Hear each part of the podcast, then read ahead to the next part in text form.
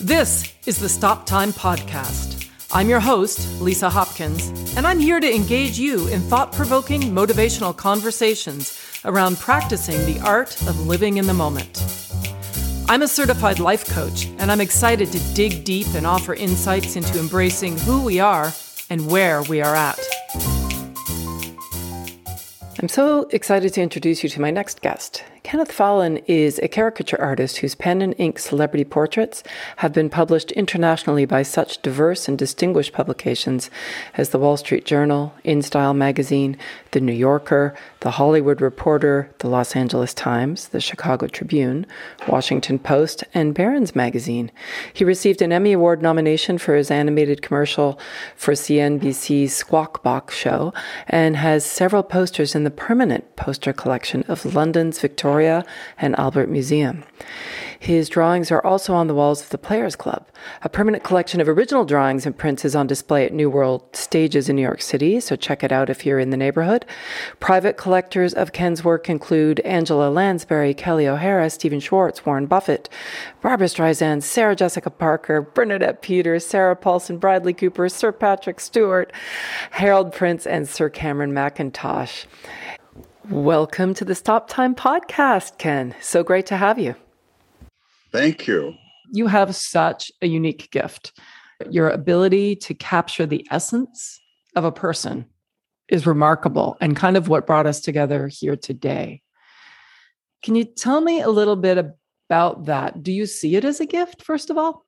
Well, I guess it really is. It's something that I started doing when I was very young because of Mad Magazine and cartoons. I started drawing cartoons. And then when I discovered caricature, I tried doing it and it was crude at first, but I people would recognize my drawings. So I think it is a gift. I think it's like uh, people that are good with music or math or languages. I think there's just something in there, uh, the wiring somehow it comes out, and uh, I'm I'm amazed by it. I'm sometimes very frustrated when it doesn't come out right, but it's also when it comes out right, I sometimes don't know how I did it. It's it's always a, a mystery, which keeps it exciting. I think. Yeah. No, I mean, I think um, as as an artist, I'm so curious to know. I, P.S. You know, I'm a mm-hmm. visual artist, but with I use my body.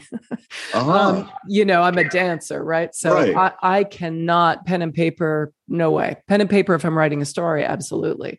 So I, I just, you know, I am in reverence of of of you and those like you who can express yourself in that way. It's remarkable to me, and I'm so curious. Like, you know, as a dancer, I feel it from the inside out um mostly. Um so it's sort of the feeling comes you know and and and then i express myself.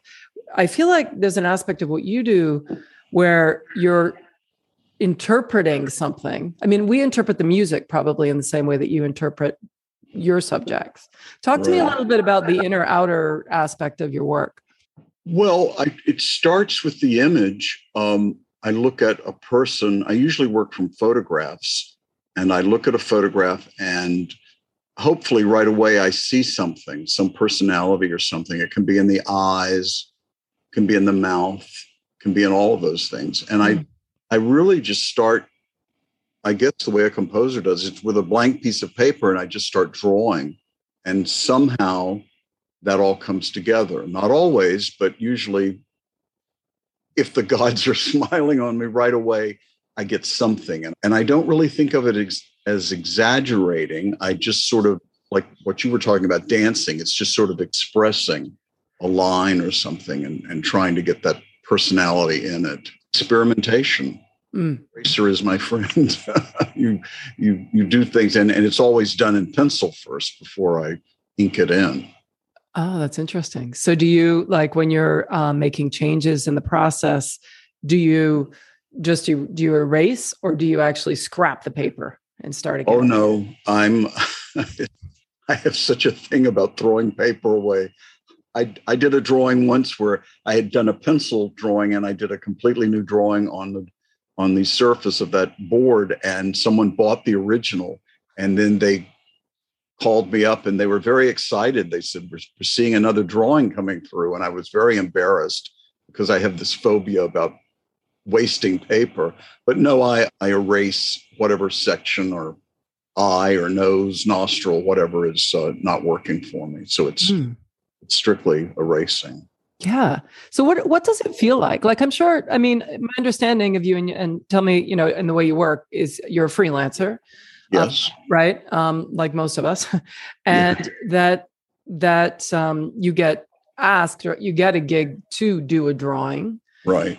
And it must be very different for for you because it's like I, I guess what I'm getting at is, you know, someone says you know draw me for instance um mm-hmm. what if you're not what if you're not feeling it like what you know what i mean how do how do you get to that place sometimes if it's not working i will just stop and go away for an hour sometimes longer and come back and try again usually the second time it, it works but i think sometimes for whatever reason it's it, i'm just not getting it and uh i'm think about this a lot. A lot of times when I'm drawing, my mind is like blank.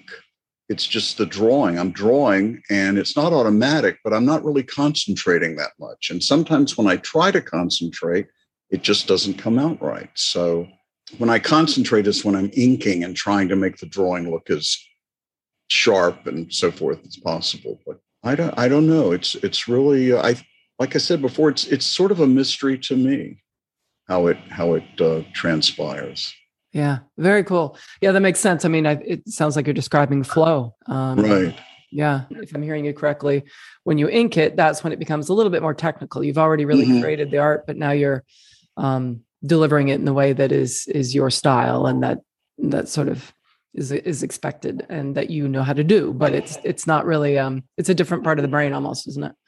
Really, and you know, every time I start a drawing, I'm nervous because I'm always thinking that it's not going to come back again. And I've done thousands of drawings and I've had success and yeah, absolutely. Imposter syndrome is huge. Mm. Oh, there you go. it's huge among artists. Um, oh yes, Isn't yeah, interesting. Yeah, it is. Got to find us out. well, that's it, right? And it's sort of like when you're in it. I think part of it is because when when you're in it, you're just doing it innately. It's mm-hmm. instinctive, mm-hmm. it's intuition, you're totally tapped in. So that, you know, cognitively when you're when you've done it and when something is is done and and you know it's it's paid or up on the stage or in a magazine or whatever, right. then you kind of look at it, you know, from a different perspective and go, huh, did I do that? Right. And then someone asks you to do it again, you're like, oh. I know. That's why I'm I'm not a, a, fast artist. I could never do boardwalk caricatures a few years ago, um, Microsoft was introducing a new computer that you drew on, and they hired all of Times Square. They took all of the electronic billboards in Times Square and they put all of these uh, stations around Times Square with a with the computer on it, and they hired a dozen different artists that worked in different styles and had them draw on these a, a computer screen and when they, when you were doing that, and I was one of these artists, they would flash it up on all of the signs at once. It was like this amazing situation. Unfortunately, I mean, I did it, but that's not how I work. So uh, they would have, you know, you just have a stranger walk by and you'd say, Excuse me, would you like to have your caricature drawn? Mm. Would come over and face me, and I'm doing it, but I want to erase, you know, I, I went against everything that I that I do, but I managed to do it and they paid me well. So it worked out. But that's not how I work. Oh, how interesting. And there wow. I was in front of all those people. I mean, there my work was on all these giant signs, so I couldn't hide. Yeah. And wow. So, first of all, how courageous of you.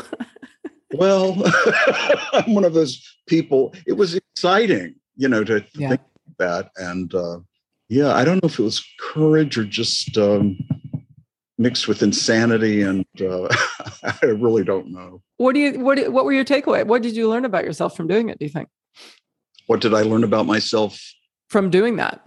Well, that I would dive right in. It, it it pleased me because I, even though I knew that I didn't work that way, I was going to try it anyway. I've I've had some pretty big advertising jobs in my life, and I'm always fascinated that I'm not nervous when I go to do one of those drawings. And this is a lot of um, a, a lot of exposure, and I'm working with advertising agents and the client and so forth. I just don't worry about it. I do the drawing, and sometimes they make little changes and so forth. But I've been very lucky. I've, I've most of my uh, advertising work has sailed right through. Hmm. And I'm happy about that because I wouldn't want to uh, be a nervous wreck every time that I got a big job. But I, big jobs, little jobs, it's all it's always the same. Yeah, my mind when I go to do the actual drawing. Absolutely. I mean, yeah, yeah. It would be difficult to not do what you do, no matter what the gig, right? I mean, exactly. I did a um, a newspaper ad for Squawk Box, and it was a drawing of I think there were eight business leaders at that time, and it was like Martha Stewart and uh, Donald Trump was one of them. It was a whole bunch of big time people, and when they called me, when my agent called me and told me I had the job and told me how much I was being paid, I was really excited. And then he said, Well, all of the people you're drawing get to approve their drawing. And I thought, oh boy, mm. such a task. And it actually turned out Warren Buffett wanted to be smiling. And someone else, I think they wanted their tie changed. It was so small what I had to do. Mm. And uh, it, it went right through. And then they animated it. And I like I got the Emmy nomination, which was very bizarre. Yeah. Congratulations. Were any of those done in person or were those also done off of photographs that they chose or how did you select the images? I actually had to look up the images. Uh, most of the clients do that now because they know with access to Google images and so forth that you can find anything that they could send you just about. So it's always photographs. I've done some private sittings and sometimes when I do a private commission, I throw that in. Mm. I will come to your place and you can sit for me. But I really, I do a quick sketch. I probably don't even use that sketch when I get back home. I take, I use photographs because it's a frozen image and you can study it. And usually, when you're doing a live uh, pose, it's very hard for people to keep a pose very long. I don't, I really don't know how the portrait artists do it. Mm. They do it, but they use photographs too. Like working for the Wall Street Journal, a lot of people think, oh, what a glamorous job. I said, yes, but I don't get to travel anywhere. I work from photographs and I don't get to meet the people. Sometimes I've met people later on, but. Uh, mm. Yeah. So your connection to Hirschfeld, obvious, right? I mean, mm-hmm. tell me a little bit about that and how that sort of affects, helps, hinders. Well, we go way back because uh, I think right after Mad Magazine, I saw an a, a uh, article, an, an article in Life magazine, and it was, it was, about Hirschfeld, and they showed several of his drawings. I didn't know who he was. I didn't know who any of the people were that he drew. I was probably about twelve or whatever, but I loved the style. I started trying to draw that way, and I would draw neighbors and friends and people that went to church and so forth, and or some of them were chasing me with a hammer after I did their caricature. But it fascinated me. And then a few years later, I grew up in Florida, by the way, and we didn't have a lot of theater there, but the librarian in my high school would save the uh, arts and leisure section for me every week and give it to me. And they were, of course, Hirschfeld's drawings were on there. And that really excited me, being able to see those. And I didn't really study caricature. I went to art school, but they don't really, you know, teach you style and so forth. And I was actually trying to do other things because when I when you're an illustrator, you're trying to develop different styles and so forth. But in 1983, there was a show that opened off Broadway called Forbidden Broadway. And if you're familiar with the show, they spoof Broadway musicals and songs and so forth. So they decided after they had been running for about nine months, they wanted an ad that spoofed Hirschfeld. And I got the job. The amazing thing is that really put me on the map. I suddenly was getting all of this work uh, that they wanted in that style, mm. which was a blessing. But also, I started taking that style and, and making it my own, you know, changing certain things. And I was just inspired by his work, but I wanted it to be unique to myself. And that's what I've tried to do since I actually started getting, you know, big jobs and so forth.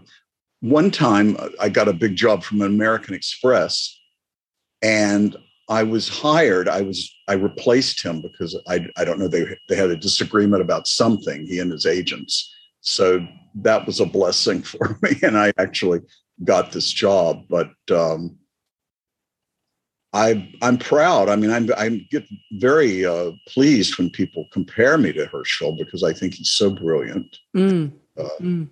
I met him a few times. Yes. Yeah, I was going to ask. Did you ever get the opportunity to to talk shop with him, or? I met him about three or four times, and one time uh, was in Boston at Harvard. They were honoring Hirschfeld. There was a big exhibit there, and I was invited. And the night that I went, I took friends of mine with me and I dropped them off at Harvard Yard. And then I'm trying to find a parking space. I don't know if you're familiar with that area, but it's impossible. I was cursing and screaming, and I'm driving around the car. I'm thinking, this is just, you know, I'm supposed to be in there. I'm trying to park the car. So I finally found a parking space and I get out and I go to the entrance to Harvard Yard and a cab pulls up. And who gets out? Hirschfeld and his wife. I ran over and greeted them, and I think they thought I was part of the, the Harvard uh, committee or something. And I walked them over to the uh, place where the exhibit was being held, and we were talking and so forth. And it was so funny because I walked in with Hirschfeld on one side of me and Dolly Haas on the other. And the audience, they, all these people are applauding. I think they thought that I was, you know, somebody to do, that dealt with Harvard, but that was one of those timing things that. Uh, yeah. But I've since, after he passed away, uh, a friend of mine knew the Hirschfelds, and he introduced me to Louise Hirschfeld, his widow. Mm. And she was so nice to me and very encouraging and told me that she really liked my work. And she invited me one day over to the uh, townhouse where she was still living, where they Hirschfeld has a studio.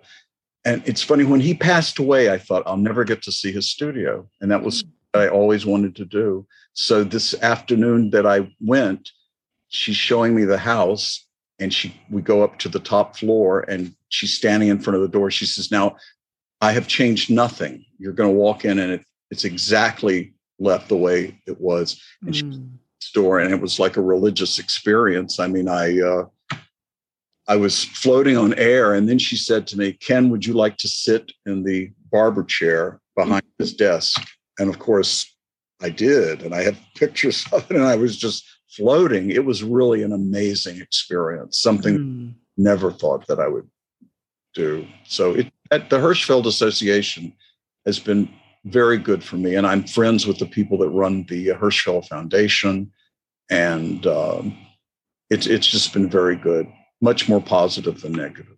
That's amazing. Well, and you strike me as a very positive person too. So chances are you, are interpreting it in a very positive light. That's very kind. Thank you, Lisa. No, I, it's uh, your energy is beautiful. Um, sounds like from your point of view it's really helped and and certainly been a, a positive. And i'm just i'm just curious just as a as an artist um do you ever feel like damn it i'm just going to do something else that that isn't even remotely in the style of of hirschfeld? Like do you do you live in that yes. moment ever? Yes. As a matter of fact um whenever i first started sending uh portfolios and so forth to the new yorker they kept saying, "Well, we really like your work, but it's like Hirschfeld, and we've you know we published him and so forth." And then I did a drawing of Patti LuPone. I don't know if I told you that I do theater drawings for. I did them for Playbill, and now I'm with BroadwayWorld.com. And I did this drawing, and it's completely different. Mm. And I sent that to them, and that landed me a job. They went for that style. So I do occasionally do that. It's it's um, it's really out of my comfort zone, but it's also challenging and very exciting if I get it right. People like to put uh, people in silos because we're hardwired to do that. Oh yes. Our, our, brain has so much information that we like to go, okay, he's the guy that that draws like this, and she's mm-hmm. the girl that. Tell me something that I don't know about you. Well, I just started writing plays about five years ago. I love it. It's a, another creative outlet, but it's completely different from the uh, the illustration work. Yeah, no, absolutely. You know, so much, um, so much has shifted in the world over the past, well, I guess 16 months or so. And oh yes, I'm curious to know what what discoveries you've made about yourself that maybe you you might not have otherwise discovered. I was I was actually pleased with the way I dealt with all of this. Um, I live uh, right across from Riverside Park, and I have a a wonderful dog that that I walk several times a day, and we go into the park. And when we're when you were in the park, you didn't really feel like there was this um, pandemic going on.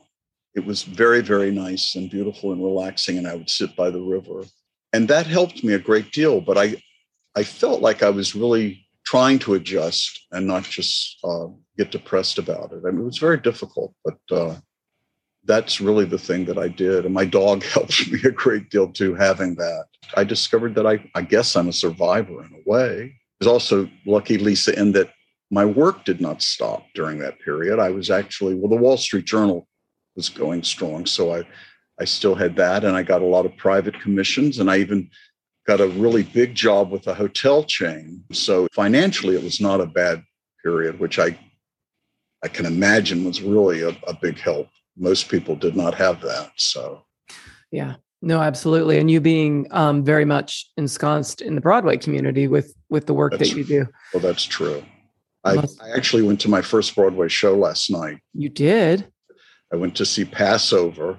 Did it feel different, the energy of the room? I mean, was it a little bit trepidatious or? No, that's the surprising thing. The audience was just, there was so much energy. And at the end, the curtain calls were just, you know, it was like yeah football game. I think yeah. they were very happy to be there and they felt relieved and they enjoyed the performance. So yeah. What do you know will be true about you no matter what happens? So no no matter what you did, if you never drew again, if if what do you know, you know, no one can take from you? Well, I still have a sense of uh, I, you'll never know what's going to happen next. I started saying that back when I was in high school, that every day I'd get out of bed and just think, well, you never know what's going to happen next, which is so true. And it could be good and be terrible, but it, it sort of keeps you uh, alert. And my life has really been, I guess, like a lot of people, but it has been an adventure. And a lot of things fell out of the sky. And mm-hmm. I never imagined some of the things that happened to me. I mean, I've been all over the world, places that I would have never even thought about going to that turned out to be great, and just lecturing on this thing that I love. so, so you wake up in the morning ready to receive, right? Always, always. How how do you want to be remembered? I think as a nice person. I think that's the most important thing. I guess we all want to be liked and loved, but uh, I try to be friendly and interested in people. And that's really the most important thing to me, just to have other people think that I was a, a good person and a nice person. Mm. I'm not really sure what the um, things are changing so fast, like with print and so forth. I don't know how long the work will be around. It changed drastically during my career. And uh, so I don't really think too much about that. I'm always happy when people buy my work. I think that maybe their great grandchildren will get it eventually, but it's that's not really the most important thing. Mm-hmm. What is what is your definition of living in the moment? Just enjoying it and not really thinking about tomorrow or yesterday. I'm I'm getting up there. I'm I'm as old as my dog now. I'm a senior citizen, so it, that changes you. That really changes you when you're. Um, I think my generation, the baby boomers, I don't think we were ever really gave that much thought to getting older, and so when we, when it started happening, it's uh, it, it really changes your perspective. And you know, older people when we're growing up, they tell you these things, and I don't know, it goes right out. you don't really grasp it because I don't think it's it's conceivable at that time. Mm-hmm. I have a lot of much younger friends, especially in the theater, and I tell them things like, you know, enjoy this and really grab hold of it and just savor it because you know it's a short time and and and later on in life you'll think well gee why didn't i stop and just really enjoy that moment instead of thinking about all the things that were going wrong or yeah or what's next right? Right absolutely so yeah. No it's i mean literally the the human race. Mm-hmm. we're all racing towards the same right. finish line. We all have the same finish line. That's right and i think this thing that we all just went through really let us know that everybody can be affected by the same thing all over the world. No i agree and i, I think there's a gift in that. I mean, as you know, destructive as it has been and, and disruptive as it has mm-hmm. been, the massive gift of this collective trauma is that it really leveled for a minute the playing field of it was yes. happening to all of us. That's correct. That we are all vulnerable to the same mm-hmm. things at the end of the day. Can you finish this phrase? Um, most people think um, Kenneth Fallin is dot dot dot, but the truth is. Oh, gee. Well, most people probably think that I have a really glamorous life. It is glamorous, but I don't think it's as glamorous as they think. Wouldn't change it. I mean, I know a lot of famous people. I've been social with them and have loved every minute of it. But um, I'm much plainer than that. Love it. So, how do you feel about playing what makes you? I'm going to say a word and you just say first thing that comes to mind. Here we go. What makes you hungry? Challenge, I guess. If it's something uh, challenging, I'm hungry to try to do it. Love it. What makes you sad? I guess what makes me sad is when I know that some people are cruel, mm. other humans and to animals and so forth. So cruelty is really the thing that makes me sad. Yeah. What inspires you? Usually people. Mm. Uh, people that have done great things or people that are just great humans. I'm inspired by humans. Mm. And what frustrates you? Sometimes not being able to uh, accomplish something, and I'm I'm also frustrated by politics sometimes. Mm-hmm things, you know, like what's going on right now can mm. be frustrating. Yeah. What makes you laugh? Well, the biggest comedian that I have is my dog, but I'm I'm a great audience. I love to laugh. My grandmother, I think I take after her with this. She had this wonderful laugh. And mm. go to the theater or go to a movie or something, the audience, the performers love it. When I, if they know me then i'm in the audience because it's such a wonderful relief. I love laughing. Mm.